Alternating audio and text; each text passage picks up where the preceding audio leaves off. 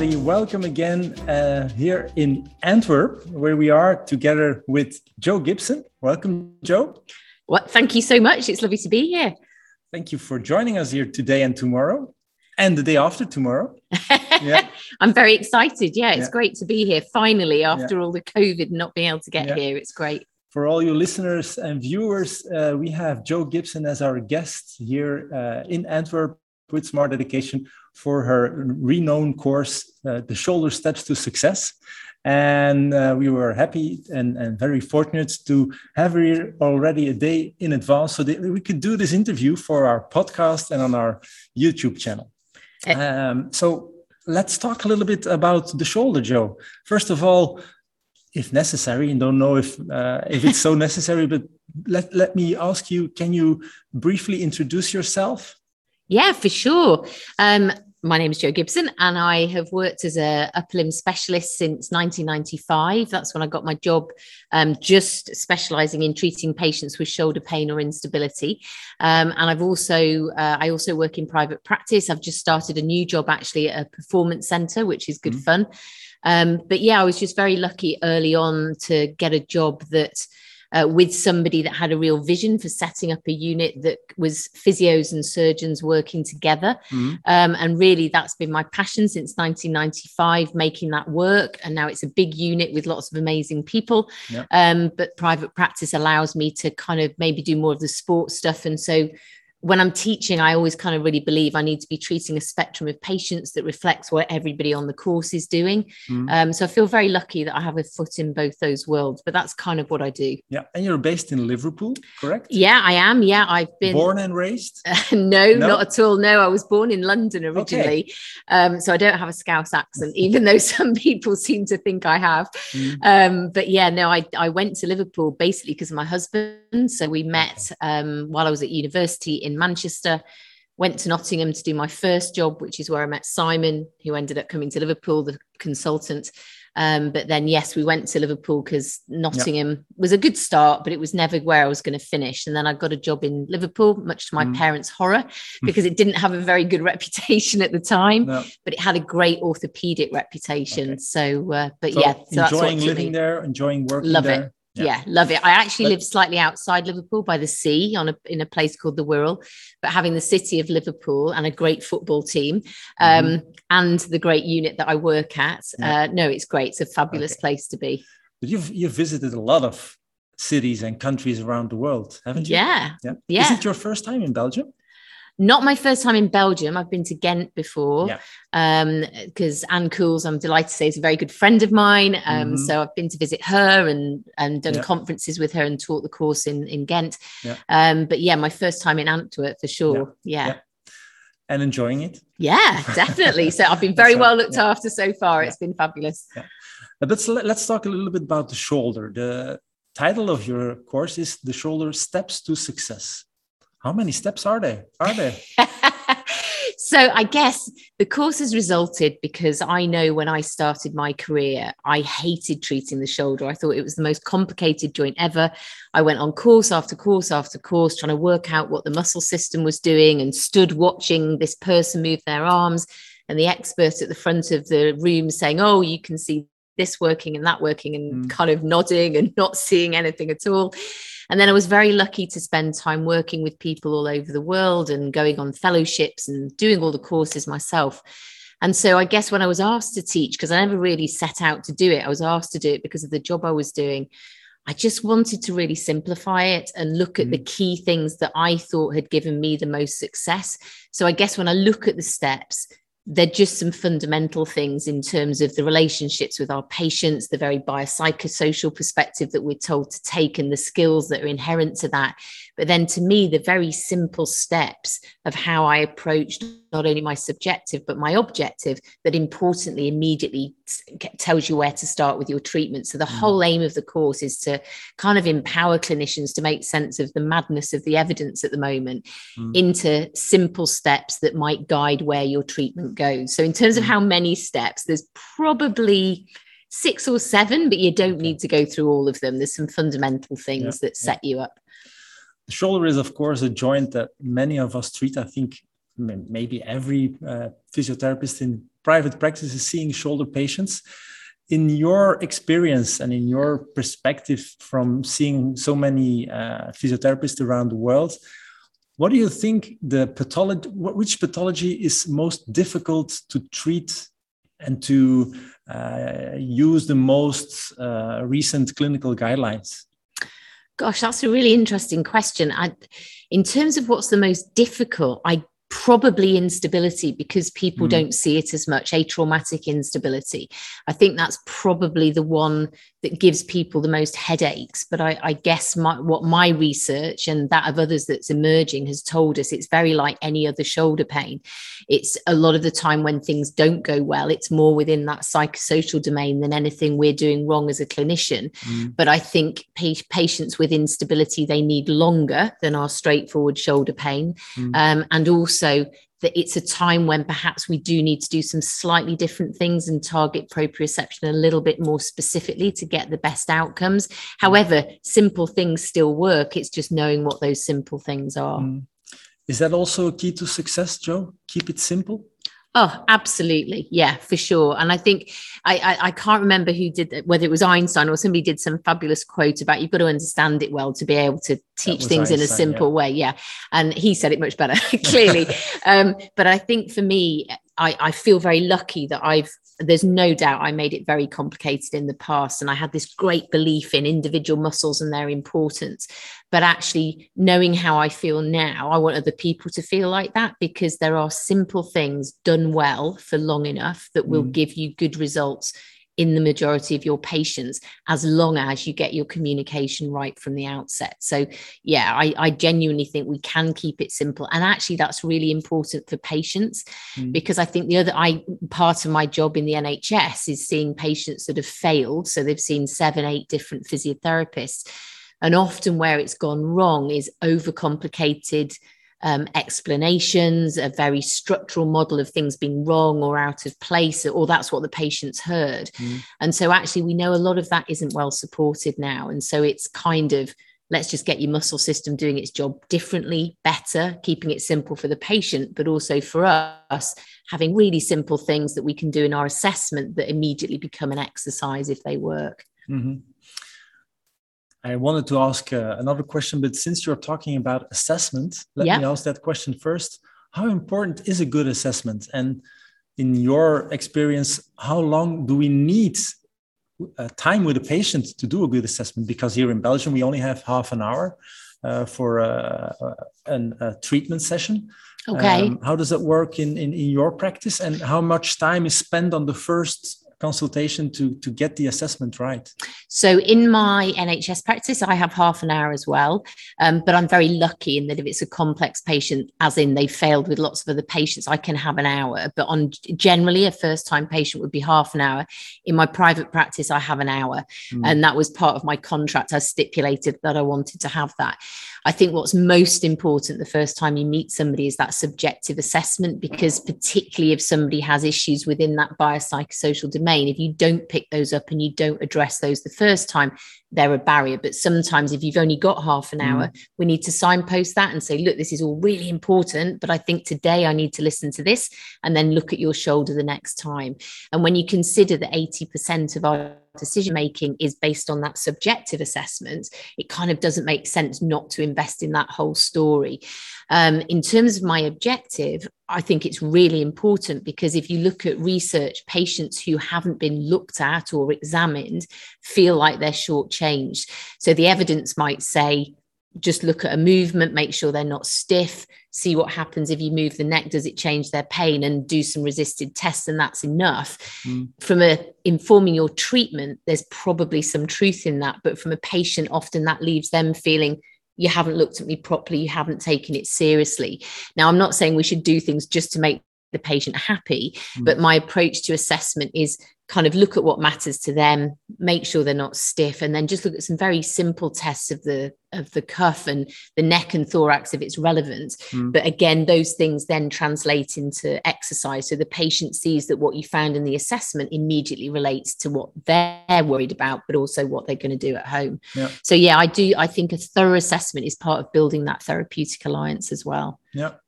And when you've done that assessment uh, we need to write down in our files what's uh, happening with that patient and uh, send a report to the uh, general practitioner, for example. And then the following question is, where are you and in the debate on terminology? because there's a, a, lot of fuss about that as well. There is a lot of fuss about that, and and I, I was talking to you before about um, doing an interview about what we should call it, and certainly when we look at what's out there at the moment, you know, Jeremy Lewis has been a massive ambassador for our profession, and the whole point of his suggested term rotator cuff related shoulder pain was basically mm. to say look that impingement model is out of the window it's not well supported we need a different um, a different language. The problem is, is that if you've done lots of shoulder courses, you're aware of that, but there's still people saying cuff tendinopathy, mm. um, subacromial pain, subacromial pain syndrome, then some very generic terms. Mm. The problem is there's a patient at the middle of this. So I guess my politician's answer is my first starting point is what the patient's been told before. And if they've been told they've got, for example, impingement, um, my next question is, what does that mean to you? Because mm if they say, well, I've been told my doctor, who I really like, has told me I've got impingement and says physio will get it better. mm Why would I change that narrative? mm Whereas if they tell me I've I've been told I've got impingement, what does mm. that mean to you? I've got and a then, bit of bone that needs chopping off. And then you change that then, idea. exactly. And so, so, you're not afraid to use the I word. I'm not. I'm absolutely not afraid to use it if the patient's been told yeah. it before. But my job is to contextualize that educating. and educate in a positive way. Yeah. And I can educate through my symptom modification or I can educate through my words. I can do a mixture of both. But, you know, again, I think it's important to prepare patients for what they might see on the internet. So if they go on the internet and put shoulder pain, they're going to see the I word all over the place and mm. they're going to see rotator cuff tear. So I might say, look, we use a broad term like subacromial pain, but it includes all these things. The good news is it doesn't change how we treat it. It mm. might influence how long it takes if it's a degenerative tear as opposed to a first time shoulder pain. But the fundamentals of what we do are very similar. So mm. yeah, I guess prepare the patient for what to expect, um, but I don't mind the I word if it's got a positive narrative attached to it. yeah, yeah, yeah, uh, okay, and then and then about treatment, Joe. Um, we know and we've uh, uh, published this in, in, to our network that you uh, made a, a, very interesting shoulder rehabilitation ebook. Um. I have to say it's it's it's massively uh, interesting, and uh, a lot of people uh, still are using it. Even if, if people here listening and and uh, looking at this uh, uh, episode, send us an email. I would say and info at smarteducation.be, and we'll be sending you that ebook. It's Perfect. It's available. It's out there. So yeah. Yeah um, a lot of exercises, a lot of exercises. How difficult is it to choose the right one for that patient on that spot of uh, that time of, of the rehabilitation? Not hard at all. So I think the important thing to say is the book. Was, I knew that. so the book was very much designed around post-operative care. So one of the big things that it, if you work in a shoulder unit and you've got a close relationship with the surgeon, you're very confident what you can and can't do and what's safe and what's not. Mm. And really, this was a, a team thing with a surgeon and a group of physios. And it was how can we make clinicians confident and so surgeons were very happy with the EMG model. Now I know that's we could argue about that, but you know, mm. it was something they were happy with. And so the book really was a summary of all the EMG research and how you could say early, middle, late in perhaps somebody'd had a rotator cuff tear. So that's probably why there's such a lot because it takes you from the start to the finish. But if I'm seeing somebody, whilst a lot of the exercise in the book is things that I use in my practice, the bottom line is I do an improvement test. If I change it, that informs my exercise. But essentially, there will always be no more than two or three things that are common to every patient. The only difference is how it their painful movement. So whether it's this, whether it's this, whether it's rotation, what is the thing that matters most to them? So whilst there's lots of different ways of achieving it, the way I teach the course is this is how you start with your in how you find where to start and then mm. it's easy to know how to progress because of what you've assessed and how it changes mm-hmm. okay about the course again you've been teaching it for what was it 20 years at more? least yeah. yeah i was wondering what was in that whole uh, evolution uh, what was the biggest change in that you thought now i'm going to need to change my course completely what helped you and and what kind of uh, insights um, that you had uh, made a big difference in and changed the course a bit? And was it recently? So actually i'm uh, asking you about how is the uh, evidence now and is it going rapidly uh, it, that's a really interesting question because I think the course evolves all the time. Mm. Every time I teach, I'm reading papers in the weeks before and in between and making sure I'm keeping current. But when I look at when I look at the actuals of what I do, the approach I've used in terms of symptom modification and my understanding of the cuff, probably I've taught for 10 or 15 years, but I guess the bias and how I explain it has changed. I guess that's the thing mm. is that when research comes out challenging specific exercise, you know, just do something for the shoulder, or as we absolutely understand the psychosocial, the lifestyle factors, shining a light on all those things. But I still think for clinicians, it's really important to have a structure from that objective because if you're a confident clinician, you convey that to your patients. And so saying just do anything can be quite hard, I think, particularly mm. if you don't treat a lot of one thing. Whereas if I can say, well, actually have these ingredients, which I, when I look back, I've probably, in terms of what I actually do, it, that hasn't changed a lot in the last certainly 10 years but how I explain it has. But when I look at something like frozen shoulder, mm-hmm. the way I teach that now completely different.